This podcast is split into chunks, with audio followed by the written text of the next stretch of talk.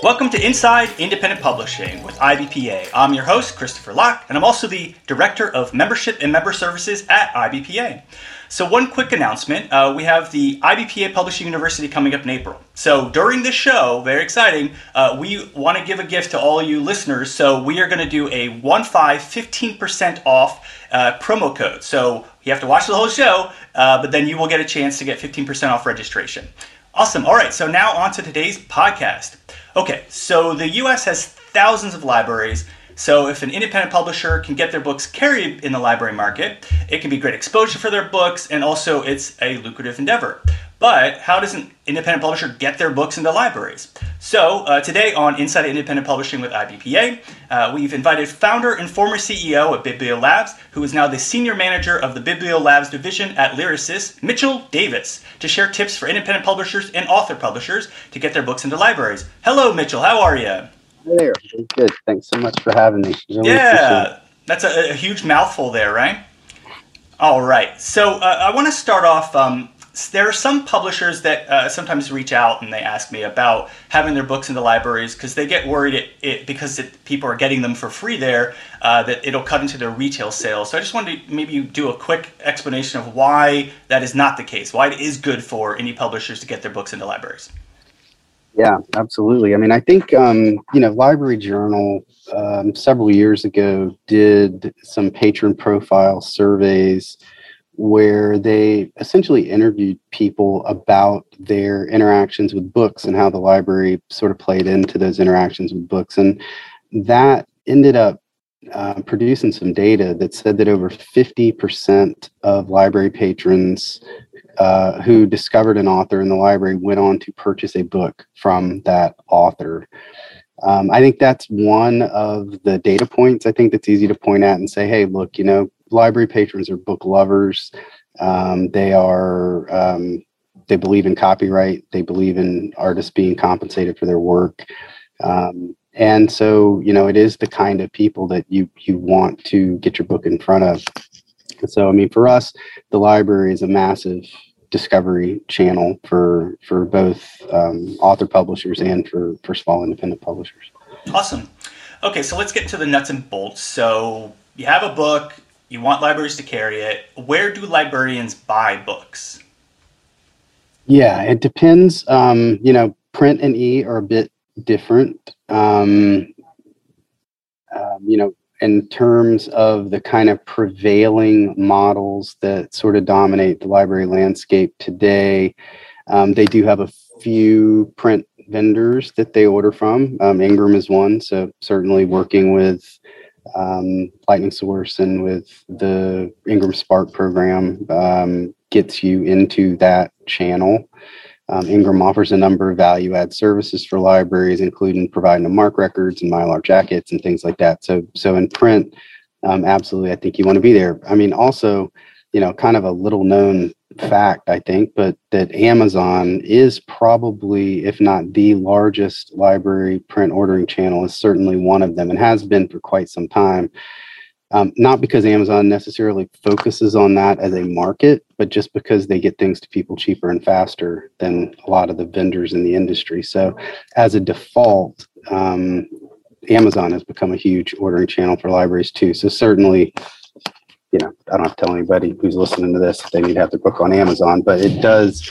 Uh, also, I've never heard of Amazon, so thanks for letting me know. Yeah, right. new player, new player. They might they might stick around for a while. Yeah, um, yeah. I actually uh, the first company I founded, I we sold to Amazon, and so I actually worked at Amazon for a couple years. I was back there like 2005, 2007. Yeah, CreateSpace, right? It became CreateSpace. It became CreateSpace, yeah. And I remember one of the first meetings I went to out there um, was with basically kind of a vice president of, in, of institutional sales kind of guy. And um, I had been tasked with writing up whether Amazon should get into the library market, doing things like MARC records and Mylar jackets and POs and stuff like that. And so I kind of wrote up, uh, here's what it would take. Um, and I went to the meeting, and the guy read the first two sentences and basically looked at me and said, you know amazon probably sells more books to libraries than any company in the us and we don't have anybody in the building who even thinks about libraries right? Mm. and i took my little paper and pedaled on down the hall and that was the last we ever heard of it. So hmm. you know they you know i don't think they mean to disrupt industries the way they do. They just you know do things so well they end up doing that. So um, and print baker and taylor obviously is a big vendor in print as well. So you know finding finding ways to sort of get into that i think electronically from an ebook standpoint um, there's really one name today and that's overdrive i mean overdrive is 90 plus percent share of, of uh, the library market in terms of ebooks. There are other folks, Cloud Library, uh, um, Axis 360, um, who do who do you know make make sales, but Overdrive is is is definitely the dominant player. I think you know when we started Bibliolabs, we had delusions um, that we would be able to compete with with Overdrive. We we created a great tech. We went out and did licensing with publishers that libraries said they wanted, which is sim use, you know, ownership of files, all these things that that um, were were hard to go out and convince publishers to do. But I think ultimately the reason we were successful at convincing publishers to do that is because publishers need libraries they need libraries as a platform. They need them as a distribution channel. They need someone else in the marketplace who cares about books as much as they do. And though Amazon certainly generates the lion's shares of most publishers' revenue, you know, books is a rounding error of a spreadsheet for Amazon. So, you know, having another party that's invested in the future of the book, I think, is important. And publishers need to keep libraries healthy. And so our pitch was basically, hey, if libraries can't be competitive on a user experience basis with the Netflixes and the YouTubes and the Amazon Kindle online lending libraries of the world, they will cease to have relevancy as a book distributor, and that is bad. So, what we want you to do is agree to sustainable terms that take away the weirdness of artificial constraints on digital objects because the way we live our lives, that's not how it works. You just watch things when you want, you read things when you want. Um, and we were successful with that. That turned out not to be enough. Um, you know, we were we we had spent several million dollars and several years sort of pursuing that and realized that we were going to fail at it. Um, and so we were able to pivot the business into um, what we have actually succeeded at. And we, you know, I'm, you mentioned at the beginning, we recently sold Bibliolabs to Lyrasis, which is a large library nonprofit global organization, huge platform for us to take the work we're doing and, you know, have it have even more impact for publishers. So that's all good. Um, but the business we pivoted into was when we asked ourselves, like, what can libraries because libraries aren't going to be able to compete with Amazon on selection. Hmm. Um, you know, or, or any of those sorts of things. So, what can libraries succeed at for the next 50, 100 years? And where we landed was local content. What we hmm. need to focus on is stimulating and building relationships between libraries and their own local publishers, whether hmm. that's in your own town, uh, whether that's in your own state. Where we've had the most success is at the state level. We've done multiple projects with state libraries and state library consortia where we essentially um, enable books from pu- from publishers within that state to distribute their books in a friction-free model where they're compensated um, within their own state. So we've done that with Minnesota, we've done that with Michigan, we've done that with Texas, we've done that with Massachusetts, a lot of different states. So the way we approach ebooks is is radically different than the sort of prevailing model of there's an ebook store and libraries come and order ebooks and you loan those out one at a time. All of our content is sim use. Our content can be purchased perpetually by the library, meaning they own the book in the same way they own a print book today, which they really enjoy. Um, and we're also able to, you know, make sure if that ebook becomes a mechanism for discovery for a small publisher, that they are able to um, drive that person who's reading the ebook to a print copy of the book or to drive them to other books in the series that may be available.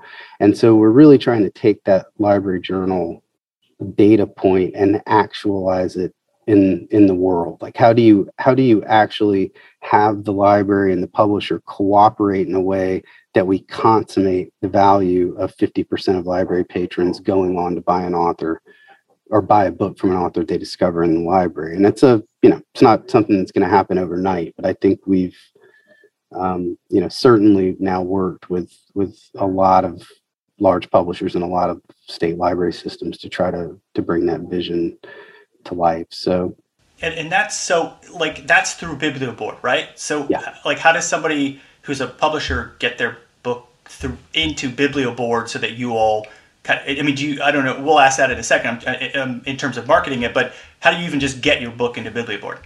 So it, it depends. If you're a if you're an author publisher, um, we have a program um, that we run out of indieauthorproject.com that allows for the upload of the ebook, the provision of metadata, um, and we have partnerships with Publishers Weekly, with Library Journal, with the Black Caucus of the American Library Association. We have our we have 15 of our own regional editorial boards of librarians all across North America. And those books are actually vetted. So when books come through that system, they are looked at by credible publications and basically pass or do not pass that curation process um, based on the quality, based on the packaging, based on the professionalism, all, all the things that, of course, IBPA, you know, publishers excel at, or they wouldn't be part of the organization. But as those books come through and they're vetted, the ones that are vetted are then um, those publishers, author publishers, are able to opt those books into a royalty paying program that we we manage. Um, if the book does not pass curation, it can still be archived at the library, which we do think is an important function of the library that they're able to archive all of the local books that are published in their region.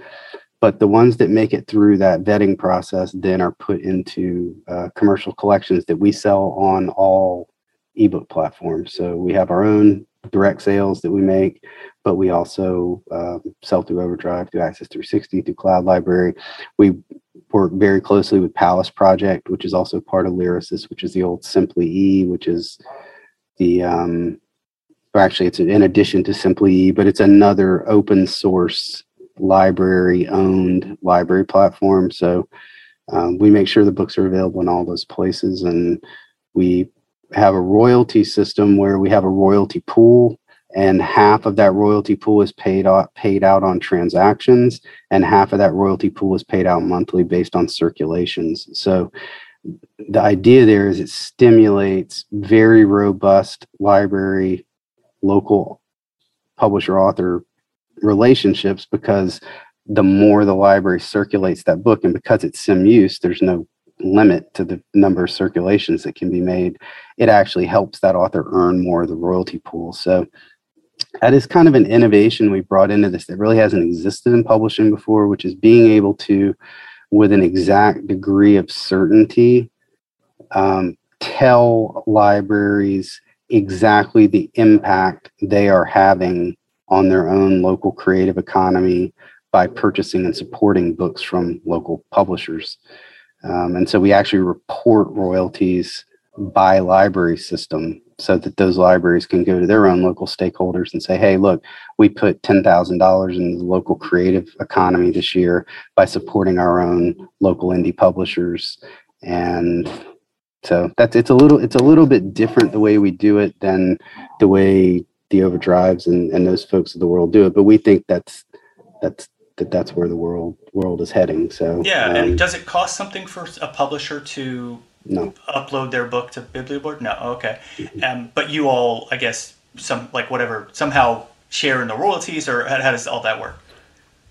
Yeah, we when we sell the books, we we split revenue with whatever channel partner has sold that, and then from our share, we create a royalty pool of twenty percent, and all of that twenty percent royalty pool monthly is distributed to the participating authors that were part of transactions and that circulated books. So and similar, this, similar to the Kindle. Yeah. Royalty system in that way. Right, right, right. And is this we're just talking ebooks, right? Not print books. Just ebooks, yeah. Okay. Um, so yeah, well, one thing I wanted to ask about um, is in terms of like you know just letting a library know your book exists because see if your book is just on like let's say ingram spark or amazon or whatever that doesn't mean the librarian knows it exists so um, you know how does a author publisher or independent publisher then go to that next level and let librarians know hey you know not only my book's available but guess what my book exists and it's great and how do you get your book in front of librarians yeah, I mean, I think it's it's a challenge. Um, librarians are are busy; they have a lot going on. I mean, I think the way we've approached that is that if a book is, you know, put into our system, the first thing is it's going to if it is going to get a thumbs up from the library journals, the publishers weeklies of the world that we've already partnered with, that is a different context in which the author can now contact their library. The libraries know Library Journal, they know Publishers Weekly. They use those publications as um, a go by in terms of what they're going to purchase. So if an author, you know, hasn't participated with with BiblioBoard, um, you know, they're just pitching their book pitching the book cold like everybody else. If they're if they work with us and Library Journal or Publishers Weekly has actually said yes, this book is of high quality, well, that changes the context of the approach now, right? It's, hey, um, Library Journal pick my book, Publishers Weekly pick my book. That does that does make a difference. Uh, I think also what's happened over time is now that we're working with I don't know 250 library systems, which is certainly a, we got a long way to go to, to be we got a long way to go, but we work with 250 library systems, a lot of very large systems, state libraries. We have over the years of running this program, developed a rapport with those libraries that if an author makes it through the curation process, we run contests.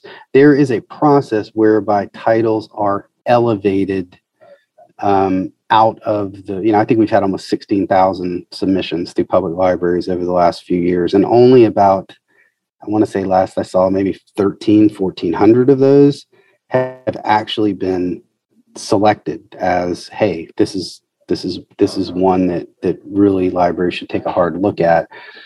Um, the libraries trust us now you know they know if we come back the ones we work with if we come back to them and we say hey here's the list of authors who've been vetted and we've actually even done a little extra homework for you and and kind of giving you a little bit of a brief here on which of these these authors do public events, which ones do signings, which ones can maybe help you promote your own local writing programs.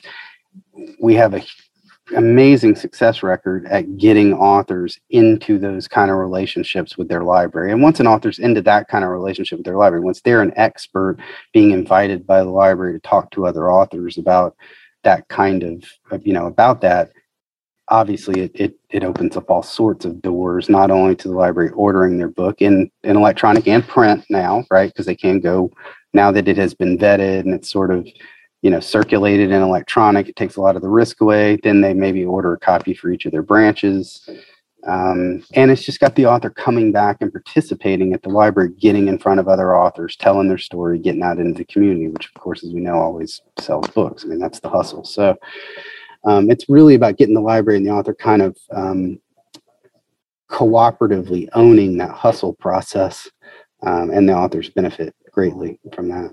Yeah. So, and as a question, let's say someone's not on BiblioBoard, um, if they like, do you, should they go up to their local library and just walk up to the front desk and say, "Hey, I have a book," and like, does that work? And if if it does, like, do should they bring a packet with them, like a marketing packet? Like what, what do they do to try to then be like, can you carry my book?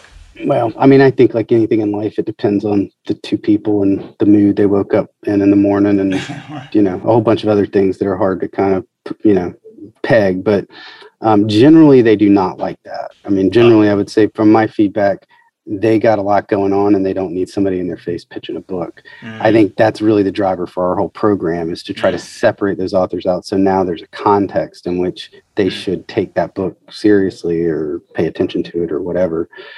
Um, you know, I think the thing we that we have made a bit better is, you know, a lot of libraries, if you look at the physical space of a library, it is being transformed into places that are creative centers. You know, there are now recording studios in libraries, there are writing centers in libraries. There is a lot of effort going into trying to attract local um, creators in into the library. So, you know, to the degree authors can understand that, to the degree authors can make themselves available not in a hey, buy my widget way, but in a hey, I understand you are trying to be effective at reaching your own local writing community and I can help you because fill in the blank, I do this, that, whatever. Um, that's a real that that that's serving a real utility for the library. It's helping the library do their job, um, and is going to be a more attractive way to build a relationship. So I would say, you know, any any author, you know, I, I think you know the difference too is that is that they they're limited on physical space, right?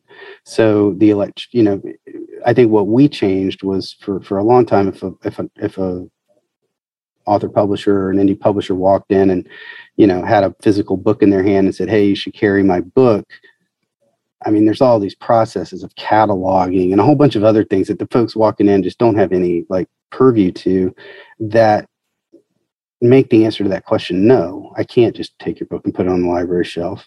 It's going to cost me 35 bucks to catalog it and put a jacket on it and run it through you know so I think what, what we have been able to do now is give libraries a way to say, no, I can't take that physical book. But if you have an ebook, you can go here. They can hand them a bookmark or something, and it will go through a process whereby it's going to be vetted. And if it's good, we'll know. And you know, then we'll be able to do something with that book. We'll be able to include it in our collections. So the, the ebook because there's limit, limitless shelf space with an ebook it makes that that entree a, a bit easier. Uh, they just had until we came along they really didn't have any way to take an ebook from just an author off the street. That's kind of the problem that, that we, we fixed or publishers really. Yeah. it had to go through those vendors basically. Yeah. Well so I, you mentioned vetting. So i just wanted to if you can clarify who vets it?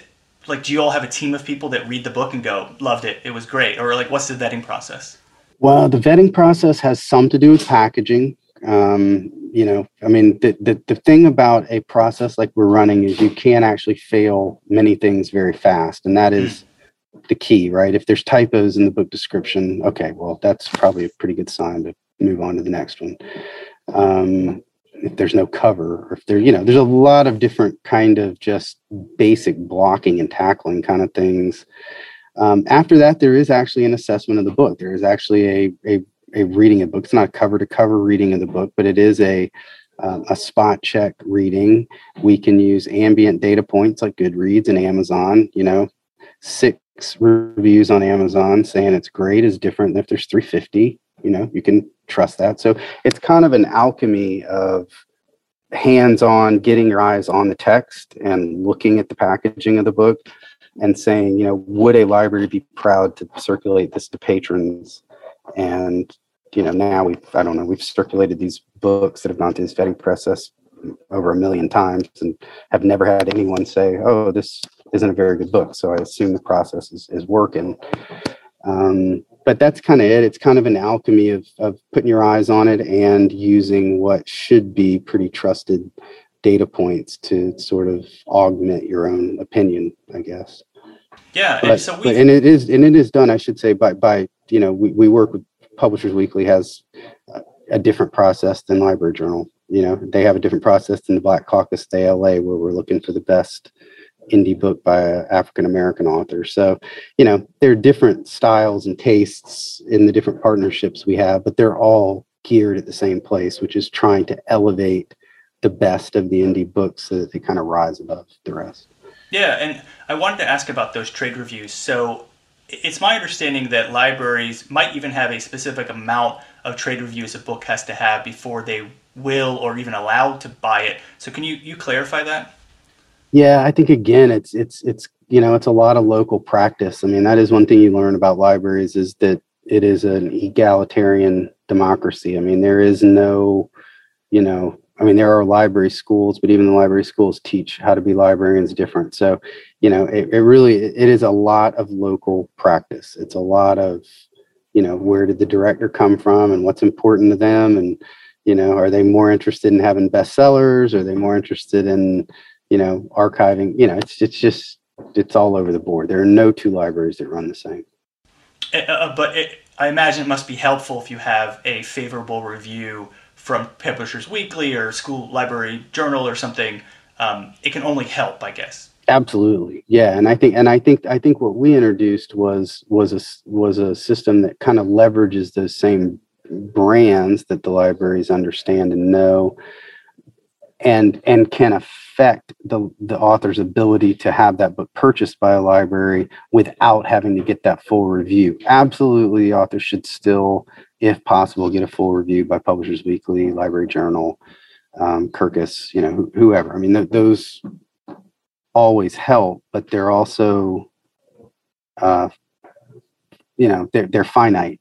You know those publications can only do so many full editorial reviews of independent books. So I think what we've introduced is sort of a um, favor, you know, favorable review light, I guess, if you want to call it something like that, which is, you know, also a trusted brand, and that the libraries can say, "Hey, here's some local authors I have." That may never be able to break down the wall of getting a full editorial review at Publishers Weekly, but Publishers Weekly still said they wrote a really good book so why wouldn't I take a chance on buying that?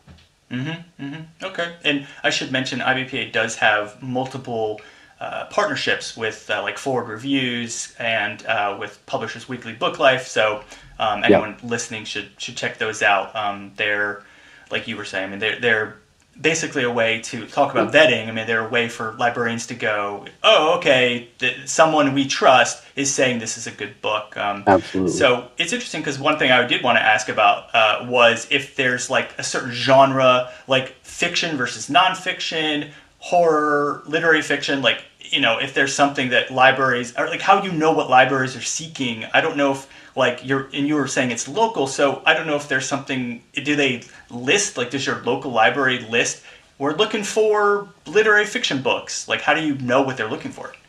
Well i think the way the way we've approached it and i think we work back to, to what you're you're describing but i think the way we've approached it is to to pull everything up a level and just say hey if someone in your community is a book publisher or wrote and completed a book and it's professional, you want to archive that, right? Archiving the creative output of your own community is an important function for a public library. So it's pulling it up just a, a level above to the what we call digital community engagement. Like how do I engage my creative community to not only come and get things from me, whether that's a book, a movie, a album how do i become a place where they actually want to put things? Um, so i think from that standpoint every book is important to a public library. I think once you then go through the the culling process and, and there's now this commercial collection it is overwhelmingly fiction. Um, we do have children's we do have nonfiction. I think that the nonfiction stuff becomes a little and we're doing several projects around this right now where, where we're having to kind of dig into this but you know if someone in your local community was a high ranking officer in the gulf war and they wrote their memoirs that book is likely of value to you as a library even if it does not pass the vetting process. It does not have to be a you know because it's a first person account. It is a you know it's a different kind of document. So i think with nonfiction um you know we we need to as time goes forward build some sort of um, nuanced um, characteristics around that that that address that. And i think we've got several projects veterans memory projects and things like that that are in motion now where we're actually providing tools um, to let the library become a book publisher, um, where the library is able to basically collect veteran stories and then we help them basically turn those into ebooks and print books. So I think as we move forward and we get a little deeper into those kind of first person accounts and those memory projects, we'll probably develop some more sophistication around nonprofit, I mean, nonfiction. But today, um, the overwhelm, the collection is overwhelmingly, yeah, fiction. Interesting. Um, and I wanted to maybe have you clarify. Um, you're using this term archive, but that seems like it's different from them actually carrying the book. Can you you explain what what the difference is? Yeah. So I would say, you know, I, I mentioned the six, almost 16,000 submissions and only 1,400 or 1,300 of those have been vetted. Um, the way the library is thinking of its role is that they have a role to archive all 16,000 of those books. The archiving is, but that does not mean that they need to be trying to get patrons in front of those books to read them. If they don't meet the existing um, quality standards or the, the collection development policies of the library, then they are never going to make it into um, a high, the high traffic ebook. It's not going to make it into Overdrive, right? They're not going to purchase it to circulate it on Overdrive. But that does not mean that there's not a value to the library archiving that book um, on BiblioBoard so that it's available to that author's or that publisher's friends and family to whoever in the future. So it's really that dual role of the library, both as the archivist of local creative output, which is an inclusive program, while also balancing that with the exclusive program of saying I'm a library and my brand is I'm going to put good books in front of you that you're going to enjoy to re- enjoy reading. And I think it's the balance of those two roles that that really is the future of, of, of libraries on the media landscape, honestly. Um, so that's kind of it. You know, there's the mm-hmm. inclusive element, which is, hey, if you wrote a book, that's amazing, and, and we want to make sure it doesn't disappear on your hard drive when you die. Um, but we also have a commitment to readers to make sure the books that we're putting in front of them to read are good. So mm-hmm, mm-hmm. it's kind of trying to balance those two things.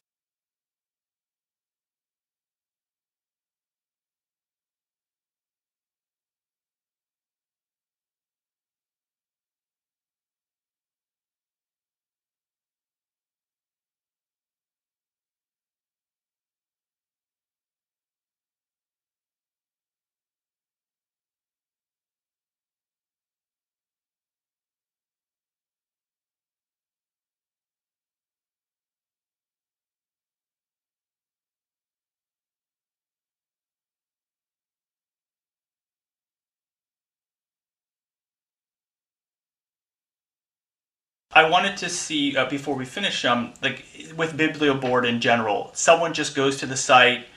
Let's say I'm a publisher, and I, can, I have a, I mean, I am, I'm author publisher. So like, you can go to the site, and then you just, uh, what's the process basically if you wanted to sign up? Well, there's, you know, I mean, one of the things we we'd like authors to do, or not author publishers do, is check and see if their local library participates with us. You can submit your book regardless um, but certainly submitting the book through the library's own program is going to create a little, you know, you still get to put your library in and we're still going to connect you with that library, but it does create a little more intimacy in terms of, um, hey, that, you know, then the message you send them can be, hey, I really appreciate that you guys participate in this program.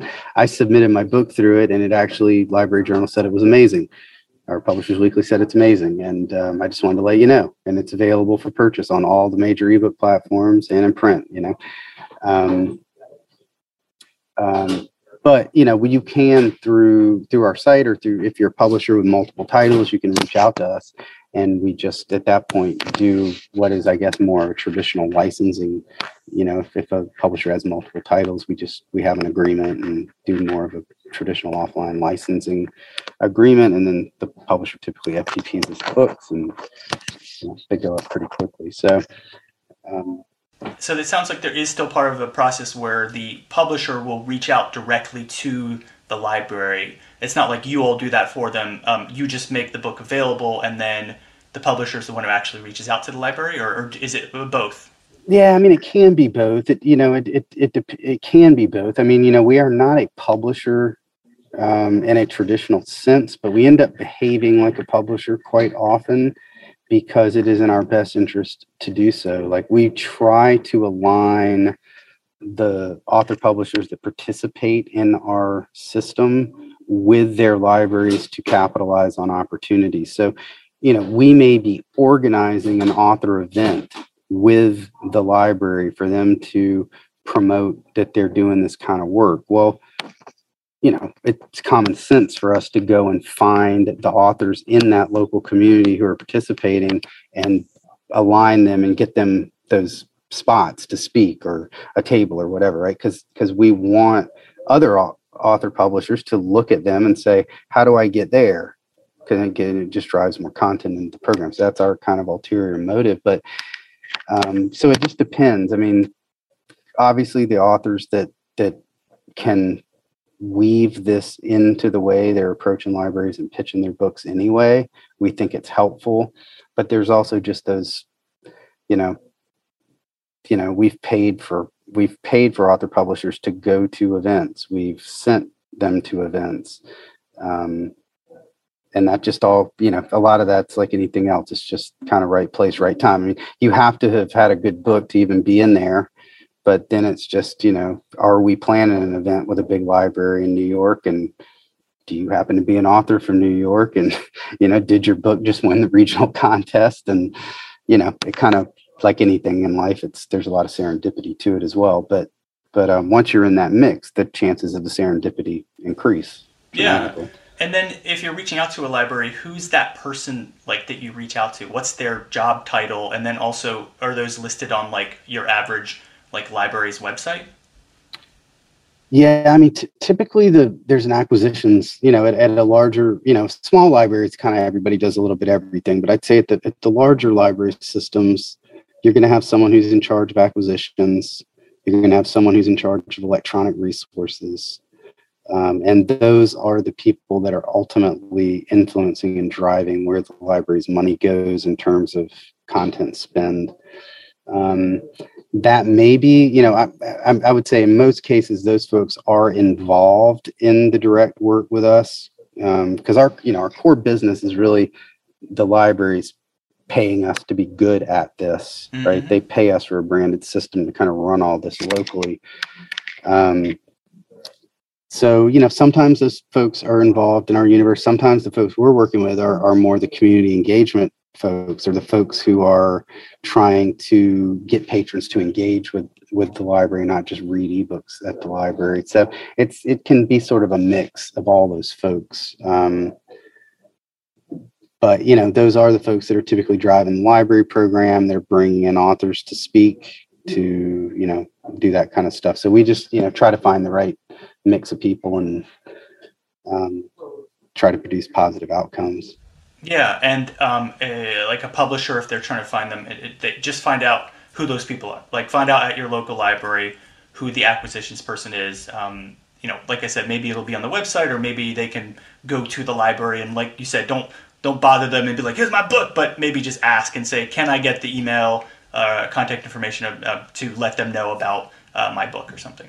Sure, yeah, or attend. You know, I mean, I think what good thing authors can do is look, do some homework on their own library's website and say, is my library doing programming for local author publishers? You know, are they produced? Because I think attending some of those events, you know, those become really, really valuable networking events as well. Um, so just attending those events, trying to get a sense of is working with um, local authors of, and local author publishers a, a priority for the library, and if it is, how can I sort of position myself within that to be helpful to the library, mm-hmm. not press the library to you know buy my thing, but but how can mm-hmm. I be helpful to the library in achieving that mission? And you know the rest sort of mm-hmm. you know comes as a comes as a byproduct does it help if you also offer to like sweep the floors or something like that? like, hey, hey, I'll sweep your floors, please. it might, it might. Okay, good. Um, and I wanted to ask you about the indie author project. So th- that's just for in, like author publishers, or do you also mean independent publishers? Yeah, like- it's a, it, you know, I, th- I think our original idea was that it was going to be author publishers, but it has become more than that. I mean, we have mm-hmm. author. I know the Texas Author Association. You know, they actually. Um, provide the service of, of getting their author books up into the into the service Um, so yeah, I think it's become it's become a little bigger than that. There's a lot of um, smaller boutique publishers that have just made putting books into that program part of what they do. Um, particularly if they see themselves as a service provider who is, you know, essentially helping um, indie authors get their books out into the world you know? Um, so it's a mix. It's a it's a, it's definitely a mix mix of both. And is that separate if someone tries to get their book through biblioboard you also have to then apply somehow online for indie author project? Well it you know i would say any most independent publishers today are using indie author project as their conduit to get books into the program. We do have a more of a you know b2b licensing kind of program, but but but typically the way we're working on the kind of um, B2B side is where libraries are basically telling us what they want. So, as an example, the Texas State Library, they wanted books from university presses in Texas. And they said, We have this much money, and we go out and try to get them as many books as we can for the budget they have. So it's really more of a demand driven kind of process on the, um, I guess, more traditional publisher side. So I would say any, um, you know, like I said, Texas Author Association, I think they've uploaded 100 some odd books, right? So I think you can use that indie author project.com site as either an author publisher or as a small independent publisher to get your books. I mean, we take imprint names, we we pass imprint names through to the interface. So, you know, the book is going to be presented as coming from that publisher, regardless of, of sort of how it was born. So um, it's it's I think it's a great it's a great it's a great conduit to come to because we don't, you know, when we're doing the B2B licensing, there is none of the vetting right? That that's kind of a different. That's a sort of a little more traditionally done thing. Um, so yeah. yeah, Indie Author Project is, a, is an amazing front door to get in. Yeah. And I would say, I would say also, you know, if, if, if it's if it's a small publisher, if you're an organization that's publishing, you know, multiple books from multiple um, independent authors, um, you know, reach out to us too and and let us know that you're sort of using it that way because it will it will give us a slightly different perspective likely on how we would position those books to the the local libraries. So um, we want to know when that's happening. We have plenty of it happening that's just kind of you know we just notice that there's a bunch of publishing imprints that are the same. But but we you know we want to hear from from folks that are that are using our system. So um, yeah. that's helpful. Mitchell, this has been great. I, I, appreciate that you champion indie books to libraries. Um, it's something that it, you know I know it's difficult for them to, to get into indie libraries and I mean into libraries and that you all have given a path is wonderful. So thank you for doing that. I know our members appreciate it and a lot of other indie publishers. Yeah, well. I, I, mean, I, I really, I, I, appreciate you, you having me on because I really feel like it is kind of the beginning of, of a new, you know, there, there's so much uh, Sturm and Drang in the kind of publishing industry news about the contentious relationship between publishers and libraries. And the reality is that is a very, very small number of publishers, the big publishers, uh, that create most of that storyline. Um, and I think libraries are quickly approaching a point where they can no longer afford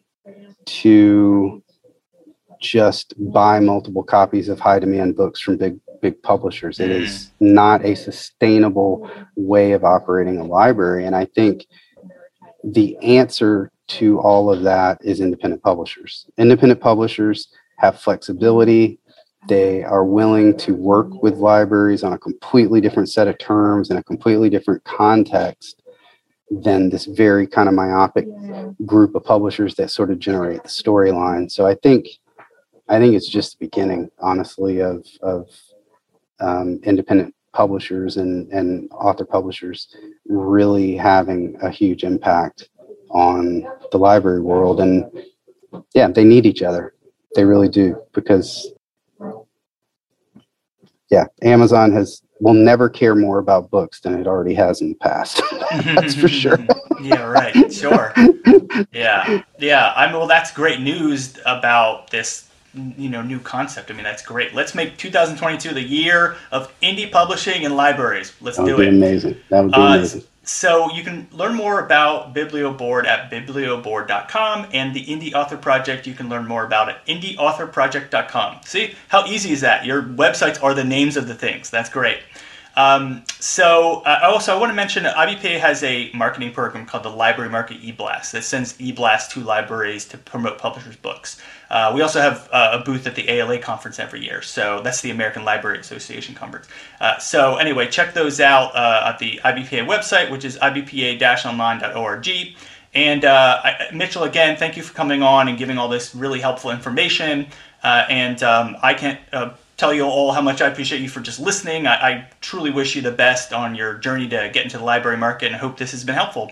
So make sure to subscribe and listen to the podcast. Uh, it comes out the last Thursday of every month. And uh, again, Mitchell, thank you. And thank you everyone for listening.